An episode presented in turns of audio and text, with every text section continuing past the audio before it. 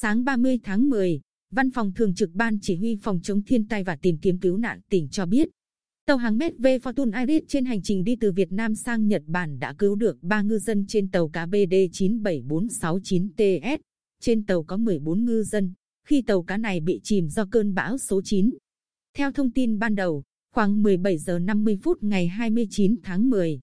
Thuyền trưởng tàu hàng MV Fortune Iris gọi điện thoại đến đài thông tin duyên hải Nha Trang thông báo đã cứu được 3 thuyền viên từ tàu cá BD 97469TS gồm Lê Minh Giòn, Phan Quốc Quy và Võ Văn Hoài. Hiện sức khỏe của ba ngư dân tạm thời ổn định. Cũng theo đại diện tàu MV Fortune Iris, trong số 14 ngư dân trên tàu, 4 người còn mất tích, hai người chết khi tàu vừa chìm và 5 người chết trên biển do kiệt sức. Hiện Văn phòng Thường trực Ban Chỉ huy Phòng chống thiên tai và tìm kiếm cứu nạn tỉnh và Đài Thông tin Duyên Hải Nha Trang tích cực theo dõi thông tin và liên lạc với ngành chức năng để tiếp cận tàu hàng này như báo Bình Định đã thông tin. Ngày 27 tháng 10, hai tàu cá BD 97469TS có 14 ngư dân của ông Võ Ngọc Đô ở xã Hoài Hải thị xã Hoài Nhơn và tàu cá BD 96388TS có 12 ngư dân